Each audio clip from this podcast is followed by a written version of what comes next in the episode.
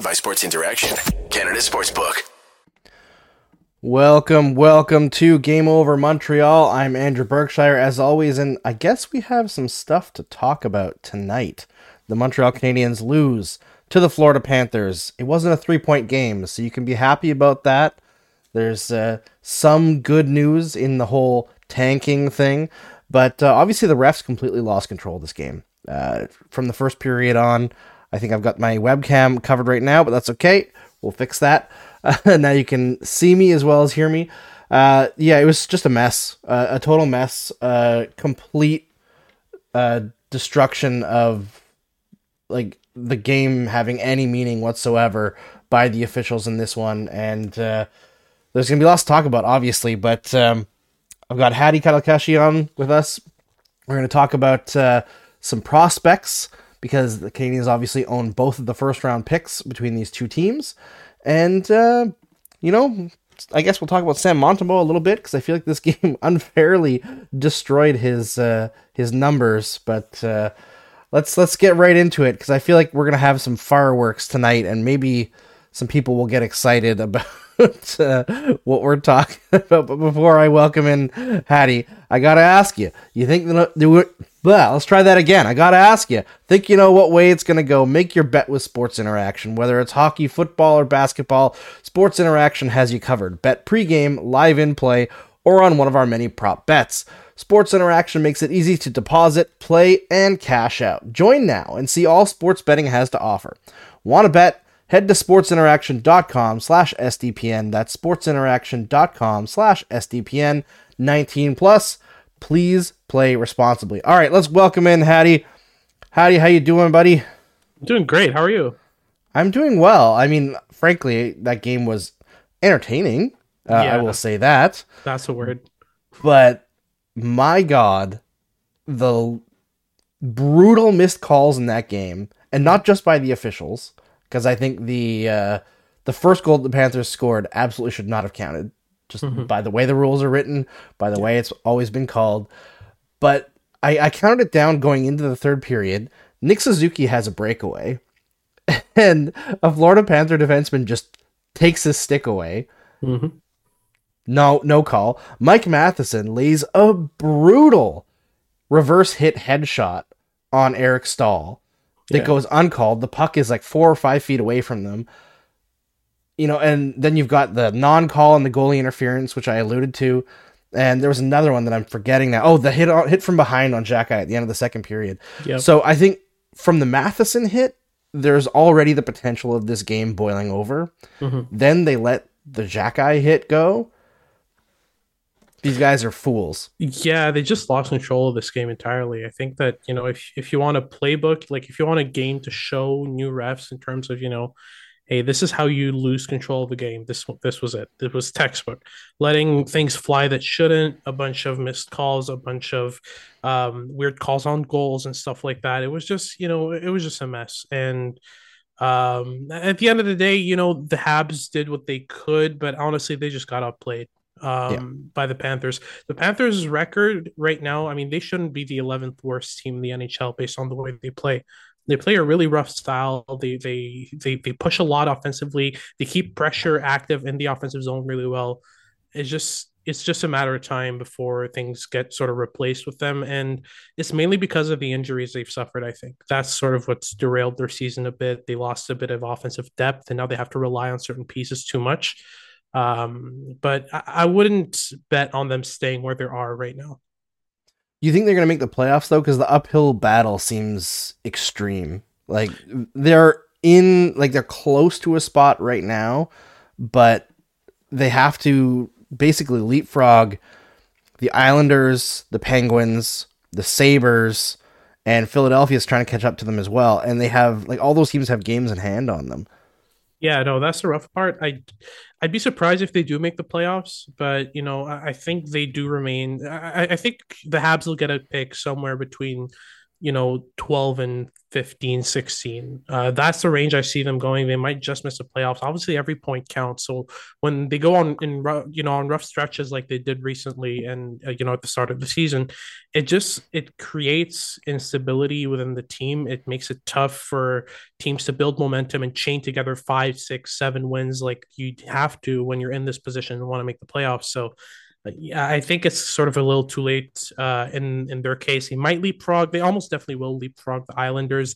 I think the Sabres will inevitably, inevitably do what they do every year, which is just plummet halfway through the season. Um, but yeah, I, I, don't I don't see them staying at eleven right now in terms of the draft pick. But I, I don't really see them making the playoffs either. Yeah, it's a it's a bad place to be, but yeah. you know it, they could be slightly worse for the Panthers if they were to finish lower and then give a divisional rival an even higher pick. But yeah, I'm I'm still holding out hope that uh, Paul Maurice is the losingest coach in NHL history, and the goaltending. I, was, I mean, I think Leon was pretty good tonight, but overall, I don't. They kept on calling him Lion, but I, am pretty sure his name is Leon. But mm. uh, maybe he's American, but. Uh, mm.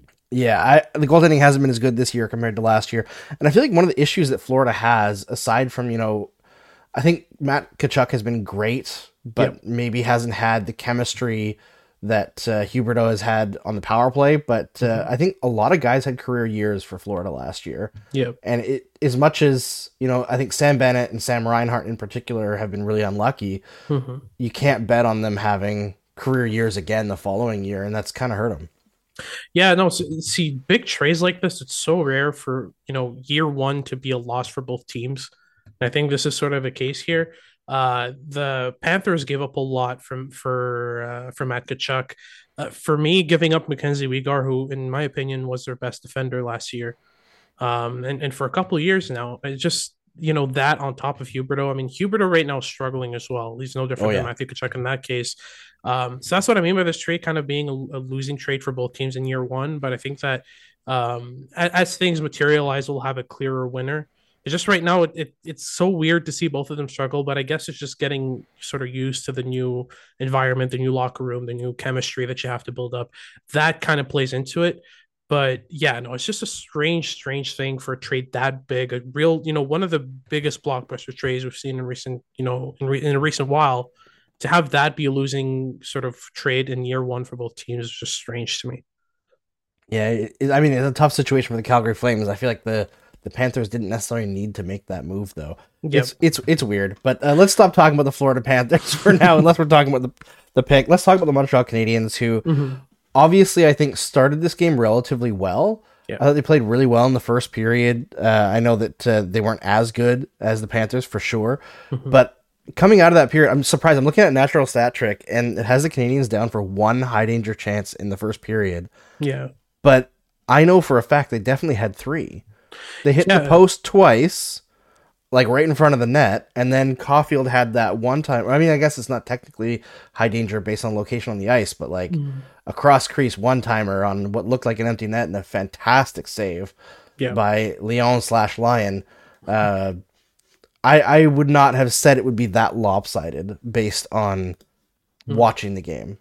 Yeah, that that second was brutal though. Um, mm-hmm. The Habs were struggling to create momentum off the rush or struggling to break out. Uh, the Panthers did a, did a great job of putting pressure at the offensive blue line, like setting up shop there so that every turnover would turn into another turnover for them.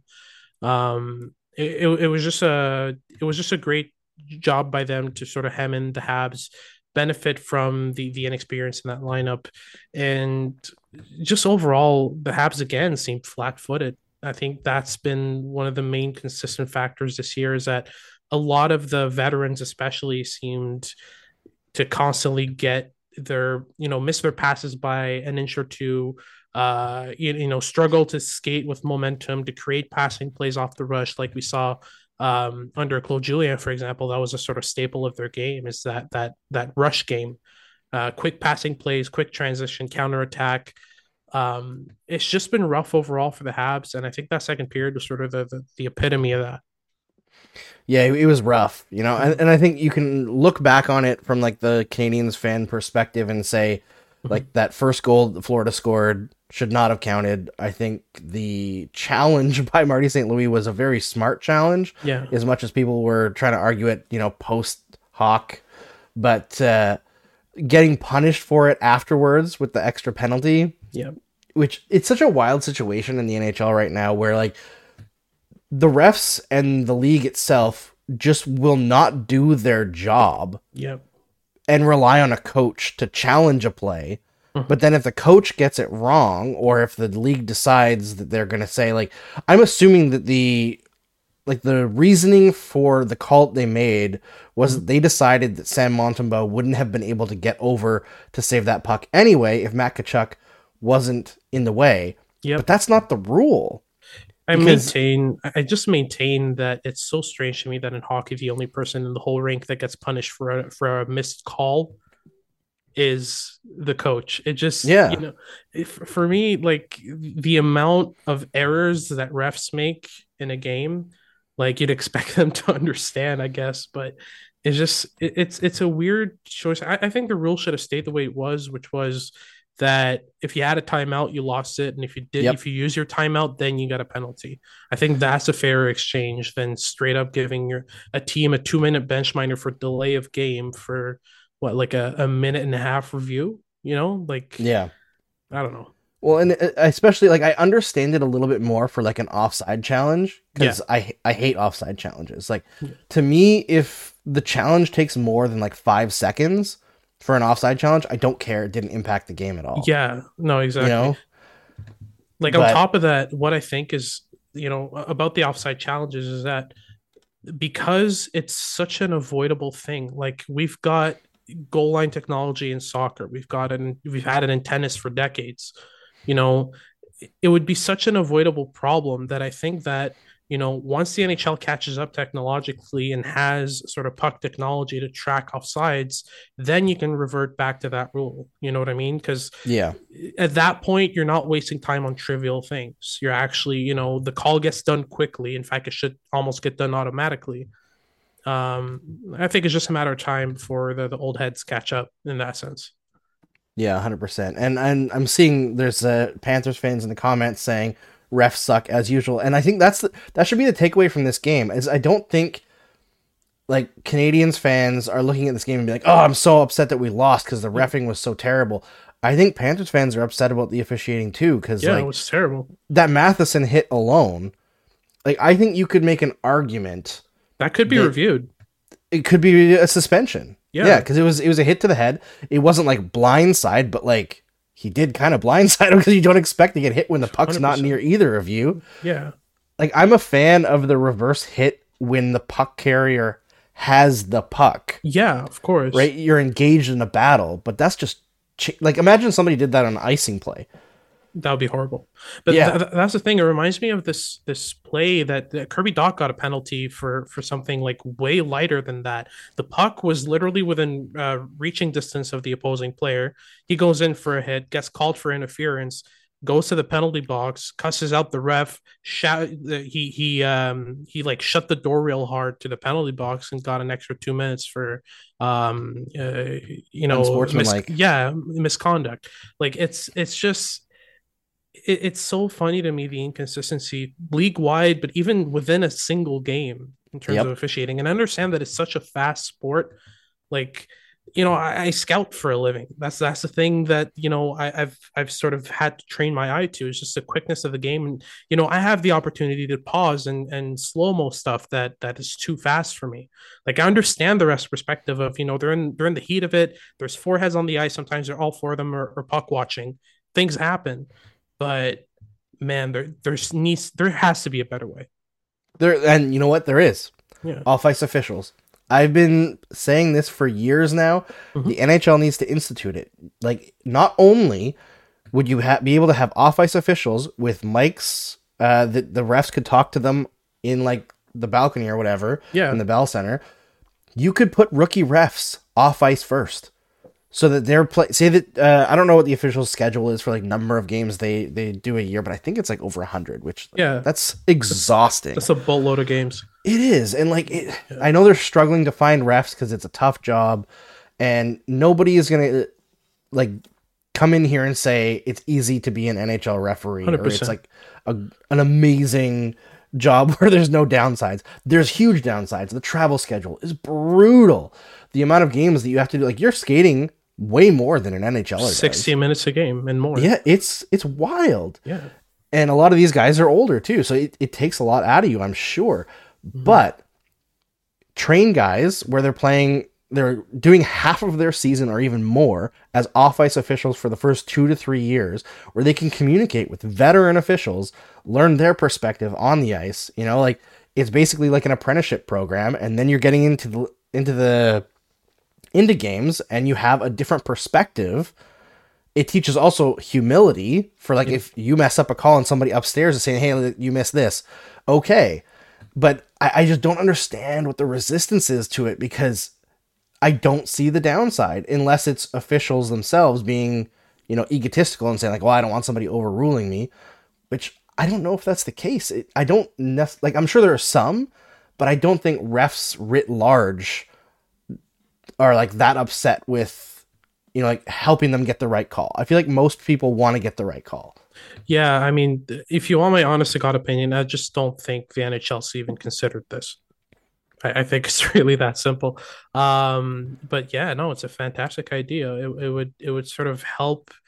It's, it's kind of like VAR in soccer, right? You know, Yep. like just having like a bird's eye view with cameras, slow mos, all that, in order to catch the stuff that needs to be caught. If you want to clean up the game and supposedly make the sport safer for for your employees, I think the best way to do it is, I mean, if you work at McDonald's, you've you've got footage on you, you've got like video cameras on you ch- checking to make sure you're doing the right thing.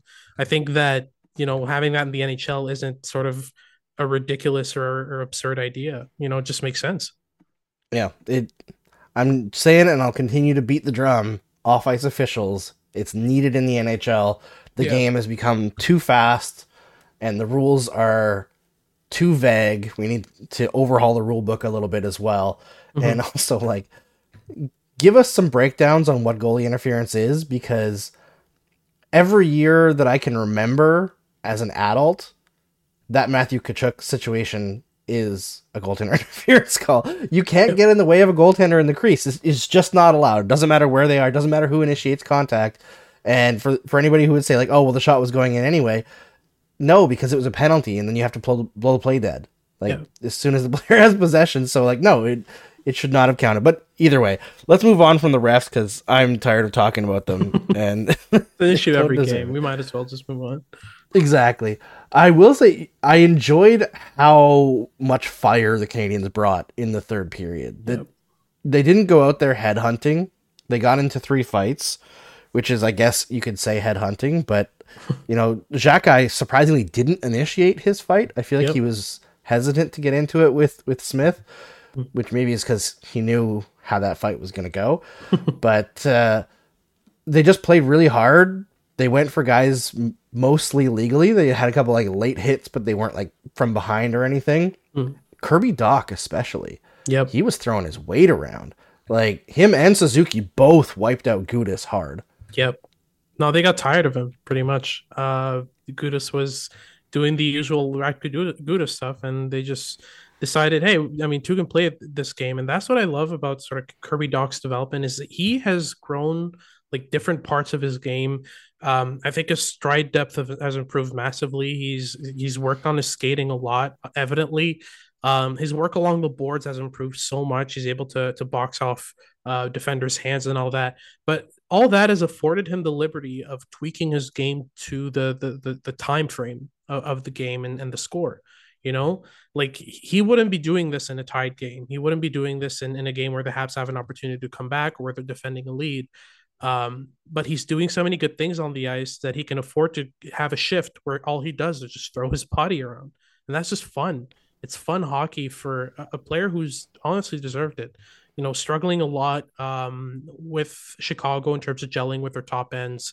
Um, gets traded, you know, honestly, I I wasn't the biggest fan of the trade. It was mainly because Frank Nazar was still available at the, at the 2022 draft with the the pick the Habs picked up. I would have loved to have him, but word around the block was that it, it was between Noah Ostlund and uh, Jonathan Lekkerimäki for the Habs at that spot if they kept the pick. Ended up trading it for Kirby Dach for me, that's just a fantastic pickup. Being able to turn Alex Romanov in a couple of seconds into into Kirby Dach is fantastic. Yeah, the huge, huge play from from Kent Hughes, and it just keeps on getting line. better. Yeah, and I mean he's driving his line right now. It's, he is. He's genuinely. They had to separate him from Suzuki and Caufield because he was he was driving that line too well to be a winger. So they decided let's give him a shot at center at two C, and it's working out great for him right now. Um, there, there was one the last game on Tuesday that the Habs played. There was a play where I thought it was Josh Anderson barreling down the wing in possession using crossovers and, and building up speed with you know huge strides, and then I see that that first seven. I'm like, wait, that's Kirby Dach. It's just it's ridiculous, man. He's grown so much in terms of his overall game, his impact, um, just his ability to, to to man transitions exceptionally. I, don't think there's a better transition driver, you know, on the Habs team than Kirby Dach right now. No, there. I don't think so either. Maybe Mike Matheson from the back end, but even then, like it's a totally different situation that we're talking about. And to your, to excuse you, if I remember correctly, I think the exact play that you're talking about, the play-by-play person Brian Mudrick from TSN also thought it was Josh Anderson when that exact play happened. So yeah. very easy to to make that mistake with the two sevens and then playing on the same line. Mm-hmm. Yes, I was impressed with the the pushback from the Canadiens and, and not just folding in this one because it looked in the second like they were going to fold. And yep. I, I, would love to hear the explanation on why Xhekaj got the 10 minute misconduct, although I do think it was a smart decision mm-hmm. to try to cool things down. Yeah. But just, it's weird to have one guy restrained and four Florida Panthers in there throwing glove punches. But they, uh, they had to nerf him. That's all it was. Yeah. If you if you throw, if you keep if you allow Jack Xhekaj to play those ten minutes, um, it would it would just hit the rails. I, I don't yep. think. Yeah. Yeah, they had to. They had no choice. Although I would have taken off all the Panthers too. You know, like it, it, it's stupid stuff like that where it's just like, well, we'll award the team that's getting pounded, or yeah. it's not getting pounded. That's uh, that's got the score going in their favor. Mm. I, I will say, uh, I feel bad for Sam Montembeault tonight because yeah. he was phenomenal to start this game, and he's been phenomenal the last several games. We brought him up on the last broadcast where he went up against you know, head to head against Sorokin, Shesterkin, and Hellebuyck, outbattled two of the three of them, posted yep. a 952 save percentage over those games. And then tonight came out, was playing just as well, pretty much. Mm-hmm. And the power plays just murdered him tonight. Yep. I felt so bad for the kid. How, how do you see see Montembeault and like his future? Obviously, we're talking small sample size, but mm-hmm. this whole season, I, I, think he's been the better Canadiens goaltender, and yep more consistent one as well.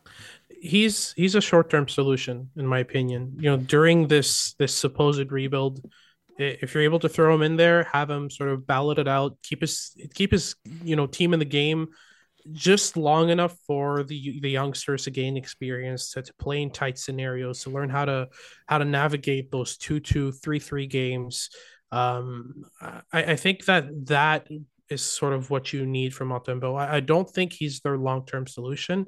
I, I, don't think that Montembeault is going to be the, the the goaltender of the franchise. Uh, nowhere oh, yeah, near no. that.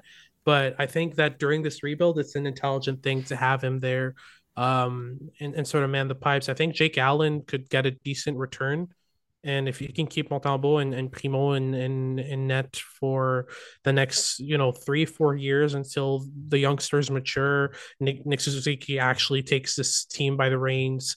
Uh, Cole Caufield scoring 50, Juraj Slafkovsky hopefully, hopefully is playing in the top six. Uh, I, I, think that, you know, if you can get to that point with Montembeault and Primeau in net, I think you're set. Yeah. 100%. I'm just, uh, I- I'm wondering, like, Cayden Primeau, I think he's been officially passed on the depth chart for the next several years in terms of like who's going to kind of hold down the fort while they're rebuilding uh, by Sam Montembeault. I know th- there's not that much of an age gap between them. Yep. But uh, I, like Cayden Primeau tonight, I felt bad for him as well. He comes in, doesn't face a shot for a, a long stretch. the first shot he faces is like a, it's got to be like a 30% XG shot tip in right in front of his cage. Yep. 0% save percentage for like the first 10 minutes of the third period. I felt horrible for him. Yep. But uh, he seemed to battle it out a little bit towards the end of the game there. How are you feeling about Cayden Primeau and, and how he's played this season? listen, it's been rough. I, I think he's kind of been, um, you know, confidence is such a huge thing for netminders. Just being confident in your ability to stop a puck will, will help you a ton. I think that the the entire sort of situation with Primeau is he headed out of um he had it out of the NCAA just dominating. Um, he he was excellent, especially in his final year with with Northeastern, I believe. Um, and just the way it sort of devolved for him in in Laval, um, it it kind of sort of puts the it, it kind of just stops you in your tracks when you're trying to build momentum for your career. And I think that that was sort of a, a key teaching moment. But the thing with goaltenders is they often develop real late. So I'm not exceptionally worried about Primeau. I think there's still, um, you know, a sort of fringe starter sort of build within him. You have to dig deep for it. You might have to wait a couple years, but I think that Primeau could step in and sort of share the crease with Montembeault in, in the next, you know, three or four years. Yeah, it makes sense. Um, before we get into the prospect stuff, I'm just looking at uh, Kay in the chat is posting some of the uh, post game press conference stuff, and yep, Xhekaj is dragging uh, Radko Gudas in the post game presser awesome. for never answering the bell after taking runs at guys' knees, and he 100% tried to take out Dach's knees at the end yep. of that game, which was just straight up hurt feelings because when Doc hit him, it was not cheap mm-hmm. just pushed him over in the corner. Like it was a puck battle. Yeah, he got the better of you. Mm-hmm. Unfortunate. I haven't seen any. I guess uh, St. Louis hasn't spoken yet that I've seen, but I'm interested to see if he gets the twenty five thousand dollar fine that Paul Maurice got after their last game. Yeah. If I were St. Louis, I would not. I think you save your bullets for when the games matter. Mm-hmm. And as much as he wants to win and he he understands it's a rebuilding year, I feel like it's just not worth it. How, yeah. how about you? I, I, I, truly think that St. Louis should just try his best not to to comment on the officiating, and you know, just I understand wanting to defend your your your, your guys. I think that it's important that um, he shows the will to do it, but I think that a bit of restraint would help a lot in the situation. The the the attention will be taken off of the poor performance and all the indiscipline and um all, all the stuff you can point to and say like hey this was a rough game for them. Sure but i mean even on a financial standpoint i don't think having a $25000 fine to his name is a good idea right now um, yeah so sounds like he has spoken he said the challenge was on the gray side so that that's he's not being that he's not he's not getting fined for that no. I'm, I'm almost certain almost no, you I never mean, know I think they get fined when they say things that are over the line, right? Yeah. Or when they call into question like integrity, saying like it was a close call or like a, in the gray area. I don't think the NHL cares about that. I think yeah. they they understand emotions, but uh, other than that, yeah. All right, so let's get into some prospect talk because, yeah. as we mentioned off the top of the show, the Canadiens own the first round pick for both of these teams. I think it's more fun to focus on the Panthers at the moment mm-hmm. because everybody knows what's at stake with the Canadiens pick. Yep. In how high they could go, um, you know, if they manage to win the lottery somehow, or mm-hmm. If they lose out for the rest of the year and somehow fall down enough to be given a higher chance to win the lottery. But the Panthers pick, unlikely to win the lottery pretty unlikely to be in the bottom 11 that could shoot up to number one. Mm-hmm. Uh, but there's some great players available in the middle of the first round this year. Yep. So if you had your pick, Hadi, if you could just give us like two or three players in the middle of that first round that you'd be eyeing if you were the Montreal Canadiens. Man, it's it really does depend on sort of whether you're looking at who I like or who I think will be available. Because there's guys I have in my top 15 that I know for sure might very well be second rounders um, come draft day. But I think that they've got a ton of talent. One guy uh, who's like that is Jayden Perron. Um, the the offensive skill, the goal scoring ability, the ability to cut inside consistently on players. He's constantly pushing the middle. Um, he plays for a premium organization in the Chicago Steel in the USHL. He's five eight hundred and fifty seven pounds, so almost definitely not going to be a top fifteen pick. Uh, it's extremely extremely rare for players under five nine to get drafted that high. But man, I love this kid. I mean, the goal scoring ability, the, the goal scoring touch is already really good. He's got a tremendous release. Yet on top of that, his ability to delay, to make plays off the rush, um, to cycle the puck. Um, he's really strong down low as well for, for a guy of his size. So, you know, I, that would be one guy I look at. But in terms of sort of who's realistically going to be there, uh, I think that Mikhail Gulyayev would actually be a not bad pickup for the Habs. I know he's a left-handed defenseman, but um, right now I've got him at 12th overall, and he's probably going to be available in, in the 15 range just because of you know Russian, obviously. Um, but you look even further, I think Riley Heidt would be a great pickup as well. He can double as a wing or a center. Um, he's playing tremendously for the Prince George Prince George Cougars in the WHL right now. Um, one scout I was talking to actually compared him to sort of a better version of Yanni Gourde. Um, now be interesting and interested in having a player like that, you know, fill out the top six for the Canadiens. I don't think he's going to be a top liner, but a really, really good second liner who can double as a center or a wing, play on the PK, play on the power play, do a bit of everything. Uh, relentless, intense, great playmaker. I mean, he's one guy I would look at with the Panthers pick. But if you're really looking for a right-handed defenseman, I guess you could take a shot at a guy. Um, I mean, Axel Sandin Pellikka, if, if he's available at 15, I'm, I'm running to the stage, but I think he's going to be a sort of top 10 prospect um, in terms of where he gets picked up because teams trying to, they, they, tend to blow the gun early on, on defensemen, especially right-handed defensemen. We can see that in the 2019 draft. Um, but if Sandin Pellikka is not available, I'd go for David Reinbacher. I was really, really impressed with him at the World Juniors. Went back and watched some tape of him. I mean, the league he's playing in right now, it's not sort of a, a bum league. It's it's a it's a pro league with a lot of players who um, were, are ex NHLers because it's a league that pays really well uh, in Switzerland. So you got you know Canadian ex NHLers that are playing in that league, and he is just dominating in terms of points, in terms of production. Um, as a right-handed defenseman, he's big. He moves extremely well. He's a tremendous breakout facilitator. Um, I've got him at 19, but he could easily be, you know, that guy at 15 for the Habs.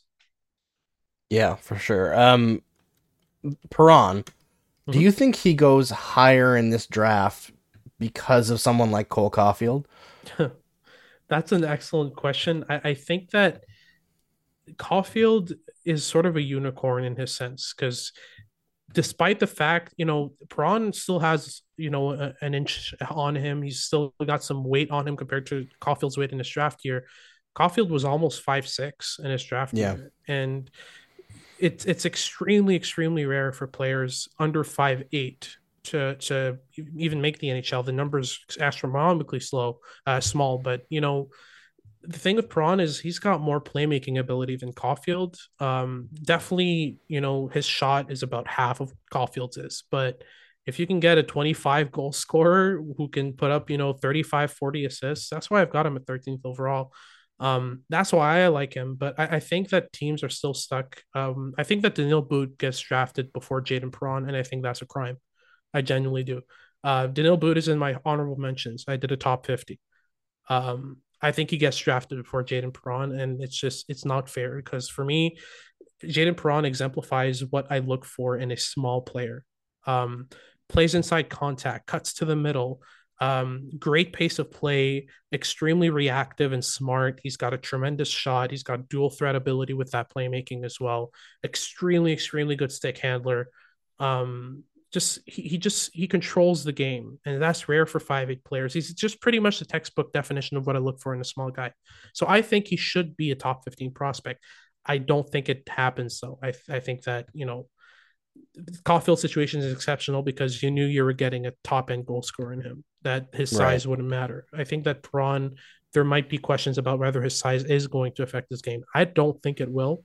Um, but again i think that Daniil But gets drafted before him and that's a crime yeah. Might be one of those guys also that teams with multiple picks are like, well, let's see if he falls a little bit further, right? And that mm-hmm. kind of artificially causes him to fall down in, into like the high second round, low first round kind of situation. Maybe a yep. team like trades up in the bottom of the first round for him something. Are we like talking that. about Lane Hutson right now? Because it sounds like we're talking about Lane Hutson. it does sound like we're talking about Lane Hutson, but hey, yeah. adding a second Lane Hutson to the organization doesn't sound like a bad idea to me. Mm, yeah. uh, there's a bunch of comments on here talking about Quentin Musty. Mm. I don't know mm. if that's how you pronounce his last name, but yeah. uh, Quentin Musty is a must draft for val- for name value alone, says Trizak. So there's a bunch of Dusty Musty fans in the chat, which is always fun. Um, here's a question for you that I'm I keep on seeing. Obviously, um, there's a Instagram account that's getting dragged a little bit for taking Ryan Kennedy's comments out of uh, context on Matvey Michkov. Yeah. But there seems to be a continuing trend between like the Russian factor and what his contract looks like with the KHL and you know like the general like chaos around Russia right now. Mm. It seems like Michkov's value, not value, but like his stock is dropping a little bit. Yeah. And I know like I talked to a bunch of scouts last year and they were saying like after Bedard, he's the second most talented player in the draft. Mm. Might be even a better goal scorer. And obviously Bedard in the World Juniors this year where Michkov wasn't able to be there because Russia didn't participate, has taken all the attention. And Adam Fantilli got dragged in the World Juniors for putting up better numbers than Sidney Crosby did at a, at a, as a 17 year old. Yep. So, or 16 year, no, 17 year old. Mhm.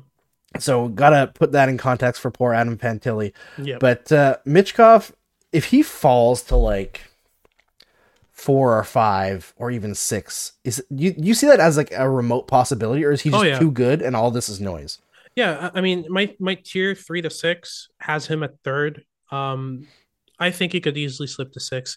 I think the teams might even be like if there's some concerns with this play right now. I'm not going to deny that. I, I'm still a big Michkov fan. I still think that his ability to stick handle and tight to just play in tight to the net. I don't know if you've ever played NHL, but he's he's that guy with um, the close quarter zone ability who just constantly gets goals from like three feet around the net and there's nothing you can do. It's just his ability to squeeze pucks in. I, I just love it. But there's a real issue with his, his shot selection right now. I mean, he shoots from everywhere. And it's not like Cole Caufield where there's some rhyme or reason to it. There are situations where he's got no chance. He's firing right in the goalie's crest from literally the corner, the left corner of the net. Um, but his, his skill is undeniable. I mean, I think he knows that what he's doing right now won't work at the NHL level. I I, th- I see enough intelligence in his game that I think that he understands that he's just sort of wild carding it right now and trying to rack up points. But I, I think that that alone could have him drop in the rankings, maybe even past the top 10. I've seen him outside a couple top 10s. Um, I still think the skill's undeniable. And if the Habs are able to pick him up, let's say with the seventh overall pick, I'm more than happy. I love this prospect.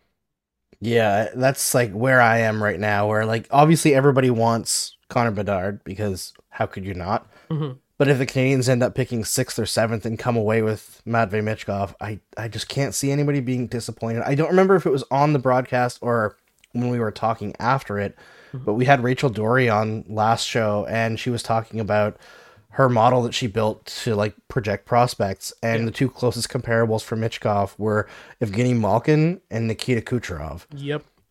And I, I believe his point per game rate right now in the KHL with HK Sochi is higher than Ovechkin's in this draft year, it is, yeah, which is absurd. is higher. It's just ridiculous. Um, but yeah, no, there, there's a couple guys who I think might just trump him in the rankings that shouldn't. Ryan Leonard to me this year might just be uh, this year's um, Karagoche, um, guy who goes maybe fifth, sixth, seventh ahead of guys who are clearly head and shoulders above him. Um, who I still love, by the way. I, I love both Cutter Gauthier and Ryan Leonard, but I don't think either should be top five talents. Um, but yeah, there's a, a bunch of guys like that who might leapfrog Michkov just because of certainty. I think that there's a lot of uncertainty in Michkov's game, and it's mainly because of him playing this sort of weird run and gun, shoot from everywhere style.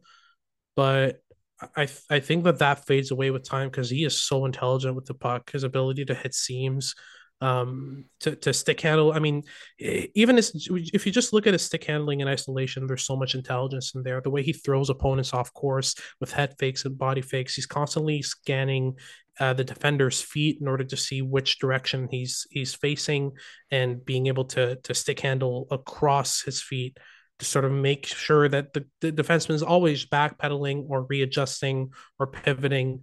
Um, you just see the intelligence overall in this game and just add that to a tremendous goal scoring ability with that shot. It's just it's a deadly combination. You might end up being the best goal scorer out of this draft, and that's saying something given who was at first overall. So yeah, No kidding. Like Mhm. I think that's what sells me so high on on Michkov. It's like there's actually a legit shot that he could be a better goal scorer than Connor Bedard. And just watching Connor Bedard, he is absurd. Yep. Like he has a better. How many NHLers would you say right now have a better shot than 17 year old Connor Bedard? If I'm honest, none. None. I Not like even his- Austin Matthews. I like his shot more than Matthews, and that's ridiculous to Holy, say. It's that is ridiculous. To his say. curl and drag release. I think is on par with Matthews.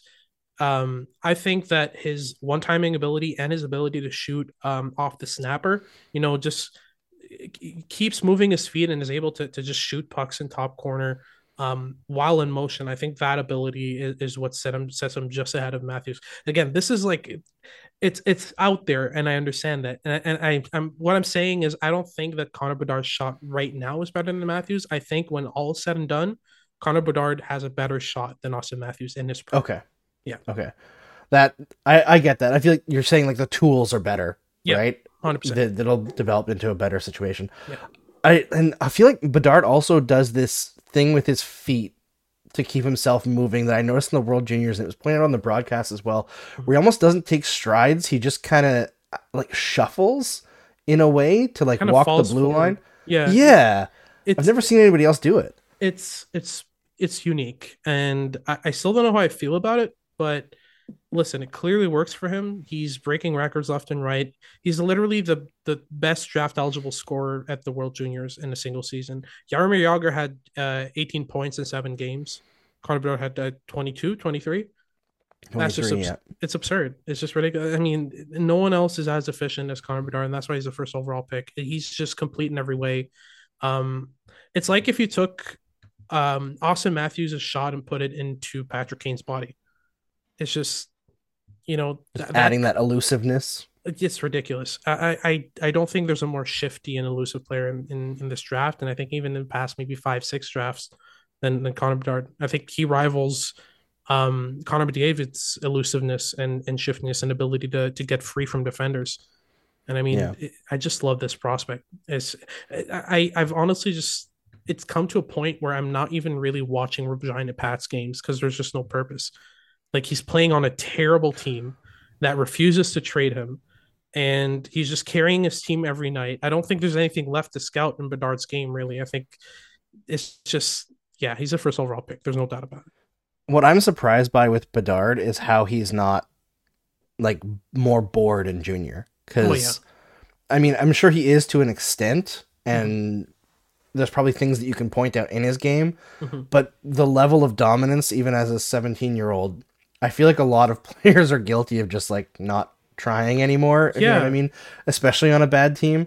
So Yeah. I, I guess that also like gives him an extra character prop, right? But uh, Yeah. there was a couple comments here. I just want to point out. Uh, Denny asks about uh, what about a little guy called Cole Caufield and his shot and Ovechkin. I think I'll I'll step in slightly for for Hadi on Ovi. I feel like Ovechkin has a great shot, but I don't know if he's ever had like the best shot in the NHL. What has made him special is his ability to get into it, like find his open ice, find lanes, and just always shooting. Yeah. Nobody shoots as much it. as him. He's not accurate with it. He just constantly beats goaltenders to their posts. And that's just elite positioning and a, a tremendous one timer. He's got a blast on him. His, his shot is, to me, the most powerful um, among forwards. But with Bedard, you know, it, just to give you a comparison, like if you put Alex Ovechkin on a breakaway and Connor Bedard on a breakaway, you do that 100 times each. Bedard completely blows Ovechkin out of the water. Oh, for sure. Yeah, I mean, Connor I don't Bedard think. is money on breakaways. He's, he's yeah, just, I, yeah. I'm not sure Ovi was ever even that great at shootouts, right? he like, was he was pretty much average at shootouts. yeah. So it, it's one of those things where like Ovi is a, guy who fits perfectly into like uh, cycle offense, and Yeah. he can create offense off the rush too. Mhm. But he almost is better if there's a defenseman there with him because he Yep. uses their body. It's like his tools for scoring are different than just having a great shot. Yeah. It's like the combination of positioning and uh, lateral mobility, I guess, and Mhm.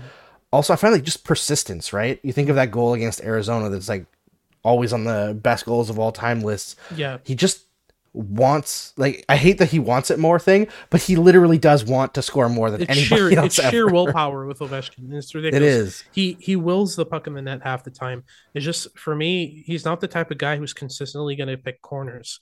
You know, like for me, that's the difference for me between Cole Caufield and Alex Ovechkin. Caufield is exceptional at picking corners, um, but he doesn't have all that power. He has a quick release; it hits the back of the net quickly, and it's because of his short um, sort of follow through. But Alex Ovechkin is just he he is the the monster truck of NHL shots. He just he Monster truck. bulldozes through everything through through limbs and chests. It just it hits the back of the net and it, like before you can blink. It's just ridiculous. Yeah, hundred percent. Mhm. Yeah, Kay says, yeah, I don't think the power of the shot is the biggest factor here. Yeah, exactly. Mhm. I feel like the things that, and I, obviously I'm not a scout, but I'm just trying to think of like the things that you would use to evaluate a shot. It would be things like accuracy, power, and like the different kind of releases you have, like speed of release, Mhm. like where you can get the puck off from like different positions. If you can shoot it like when it's behind your skates, kind of thing, Yep. or like far in front of you. Some of the stuff that Matthews does, like when he was a rookie, are things that you hadn't really seen before at the Yeah. NHL level. Right? Like it's it's adding new skills to make Mm-hmm. his shot more deceptive Yep. and uh more powerful in certain situations and just be able to get shots off where other players would like fumble the puck. Yep. It's there's so many little things that go into it that you can miss if you don't know what you're looking for. Yeah, no, the, the I think the the four types of shots I look for is um off their strong leg, off their weak leg, off their inside edge, off, off their outside edge. So, you know, with that with those four elements, you can combine those and see sort of the different shots in a player's arsenal um, and their ability to shoot off balance, their ability to um, corral pucks in tight or, or further away from their body and still get sort of decent velocity on it. Um, but the most important thing for me is mechanics. Uh, and that's one thing Austin Matthews has down pat. I mean, no one in the NHL has better shot mechanics than Austin Matthews, but no one outside the NHL has better shot mechanics than Connor Bedard. So that's why I think they're comparable in that sense in terms of their goal scoring abilities. Both of their mechanics are just flawless. Um, there was one play where Bedard was on his off leg, uh, off balance on his outside edge, and he was still able to ch- just snipe a curl and drag shot. And that to me is just it's it's you, you can't really describe that in a way that sort of makes sense um, as a scout. It's just it's almost magical, and Yeah. that's what I love about Bedard is he's constantly able to, you know, no matter what position he's in, he's going to find ways to shoot, and especially off the rush, especially one on one, his ability to change the angle of the shot, to use his defender, the defender in front of him, to um, sort of screen the netminder. Uh, he's constantly hitting corners. It's just it's an exceptional goal scoring ability, and it's absurd to me that he might not even be the best goal scorer in this draft. It's just it it doesn't make sense. This draft is ridiculous. it is it is a ridiculous draft. It, it's one of those drafts where it's really going to pay off for the Canadiens to have two and possibly even three first first round picks, as we keep on hearing from every insider that Joel Edmundson is going to get a first round pick. Obviously, it's not going to be uh, the same situation as the Chiarot pick, where it could be in the top half and even in the lottery. But Yeah, I mean, But- a, a low first round pick for Joel Edmundson in this draft still is a hilarious overpayment. Yeah, c- congrats in advance to Ken Holland for that pickup. I think I think that's it's already said and done. Oh God, they better win the cup if they do that. That's all I Oh. gotta say. Definitely. Oh my God. Um, let's see if I have any questions here over the last little thing here. It says, how many times has Connor Bedard split a goalie mask open with a breakaway slap shot from the hash marks? Ovi at least ten. I mean, I'm guessing he doesn't use a slap shot very often because it's, it's just gone out of style. It's a party trick at this point. like off the Mhm. breakaway, it's it's it's the thing you do in a five goal blowout. Um, you know, when when you've got to break like your eighth breakaway of the of the period, like that's when you pull out the the, the breakaway slapper. Um, or if you're David Desharnais in the shootout, oh yeah, no for sure. Da- David was fun with that. He, he, he, was, was. yeah. I feel like somebody else did that on the Canadiens too. I think it might have been Mathieu Dandenault back in the day. He used to pull out a slapper on the breakaway. Oh, you just revealed your age there. It, trust me, I know. I was chatting with somebody like earlier, like yesterday, about like the 1996 Montreal Canadiens. Yeah, it was it was today, I think, talking about like Thomas Vokoun. Oh, because I'd. I'd retweeted uh, Paul Paduti who does like the it's a, his at his adjusted hockey. He's been on the show before, mm-hmm. and he does like Hall of Fame analysis. Yeah. And he put out like the goals saved above average for, I guess post expansion, mm-hmm. and no Brodeur was on there, and I was like, that's right. no Brodeur on the top of all time. now you know this means it's a good list. And uh, people were talking about Thomas Vokoun being on the list and how he was the Canadiens pick or the Nashville Predators pick from the Canadiens in the expansion draft. Yeah, They're like, who else could they have picked if the Canadiens like protected somebody different? So we went down that rabbit hole, and oh boy, it was depressing from a Canadiens perspective. Yeah. They protected a lot of players on a team that was not very good. I, I I could assume so. Yeah, the the the uh, the Houle era is not to be repeated. We'll say that. So hopefully the Canadiens uh, are a lot better than that in the next couple of years here. Uh, I'm going to ask you one last question, Hadi, before we promote your work and uh, say goodnight to everyone here. Who do you think is like? What's your most controversial opinion about the upcoming draft? Who's the player that you think has the most potential to rise that we haven't talked about yet? Oh, that's a good one. Um, I kind of want to say Andrew Cristall, but he's just showing up more and more in top 10, so I don't think that's fair. Uh, let me go down the list here. Oh, Gavin Brindley is one that I've I've had a, a lot of discussion with, and he was lower on my on my rankings when the year started, and even having him in the first round for a couple months. Um, but he's cracked my top 15, and a lot of a lot of guys I've been talking to have said, you know, he doesn't have the tools as a small guy, get five nine hundred fifty ish pounds. Um, the lack of tools is going to burn him all that. I think he's a better rush defender right now than half of the, the defenders in this draft. Um, he's a tremendous PKer. Uh, he's got outstanding relentlessness he constantly. He's just zooming everywhere, constantly making plays. He plays at a high pace. I would actually like to see him slow down a time or two. I think that's the, one of the main teachings for him. Um, that's going to unlock a lot more offense. But I think that Gavin Brindley has the capability to become a second line player. Um, and yeah, to have Gavin Brindley in my top 15 when a lot of te- scouts and, and, scouting teams I've talked to don't even have him in the first round, I think that's my big one. Um, I'm actually hesitating on maybe putting Zach Benson ahead of Leo Carlsson right now. I'm still sort of debating on that. So that's another one that I think could could be controversial. Interesting. Yeah, Benson seems to be getting a lot of hype lately, and Oh, uh. Carlsson. It seemed like he was getting a lot of hype right before the World Juniors, and I feel like he had a really great World Juniors, didn't he? Yeah, no, he absolutely did. He was one of the best players for Sweden. Um, Zach Benson wasn't even there, which is just absurd to me because between him and Caden Bankier, I, I I think that Zach Benson would have had a better influence on the play, but it's the World Juniors and they're like that. Um, Zach Yes, Benson to me might, yeah, he might just be the best. Um, he might just be the two way center that a lot of teams are looking for. Um, yeah, I think I, I saw you tweet that uh, Yeah. in the last couple of days here. Uh, so. I guess before I let you go, actually, we got a couple of comments here saying, "No, wait, ask about the goalies." So uh, we uh, Dina Zulu asked if there's any general generational goalie in the pipeline. Let's just say, do the Canadiens have a good goalie in the pipeline? Because I feel like yeah, no ge- generational. Generational I guess, is a like, big word.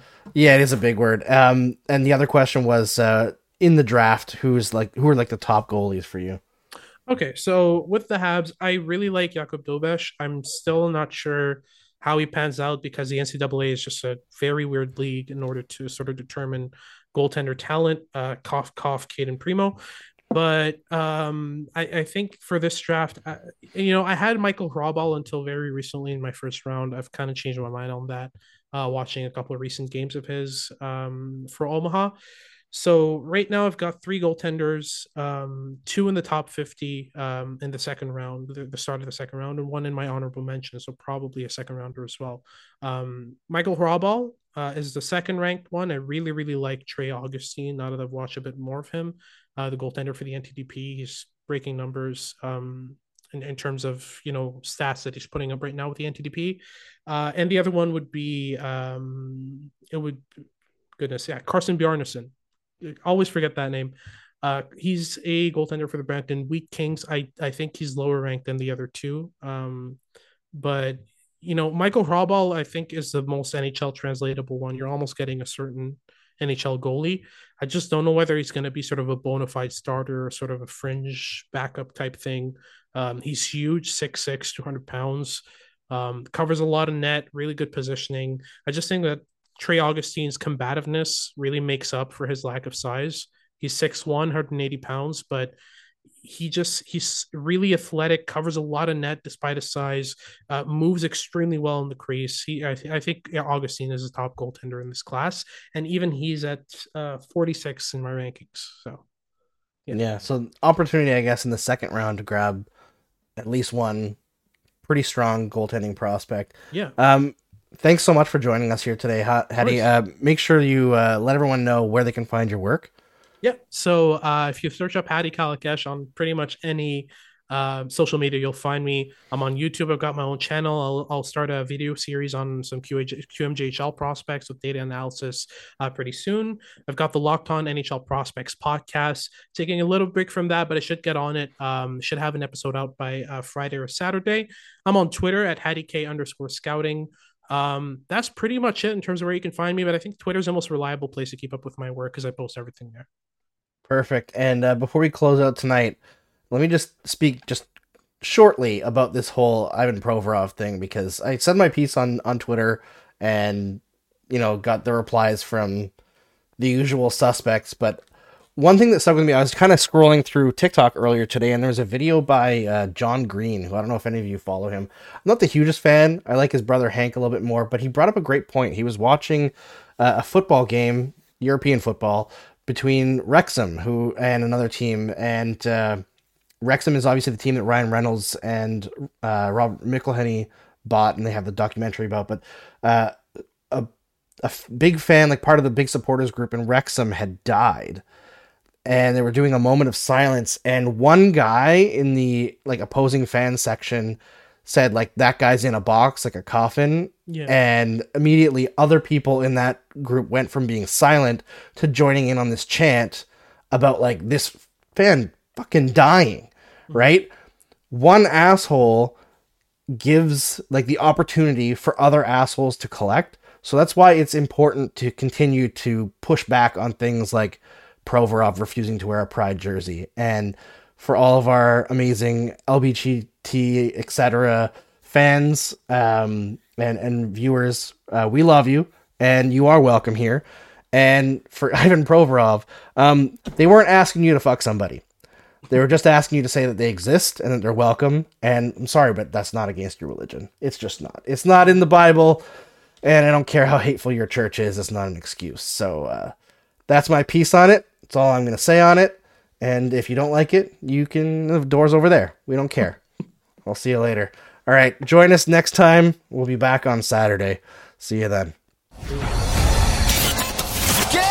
over. Powered by Sports Interaction, Canada Sportsbook.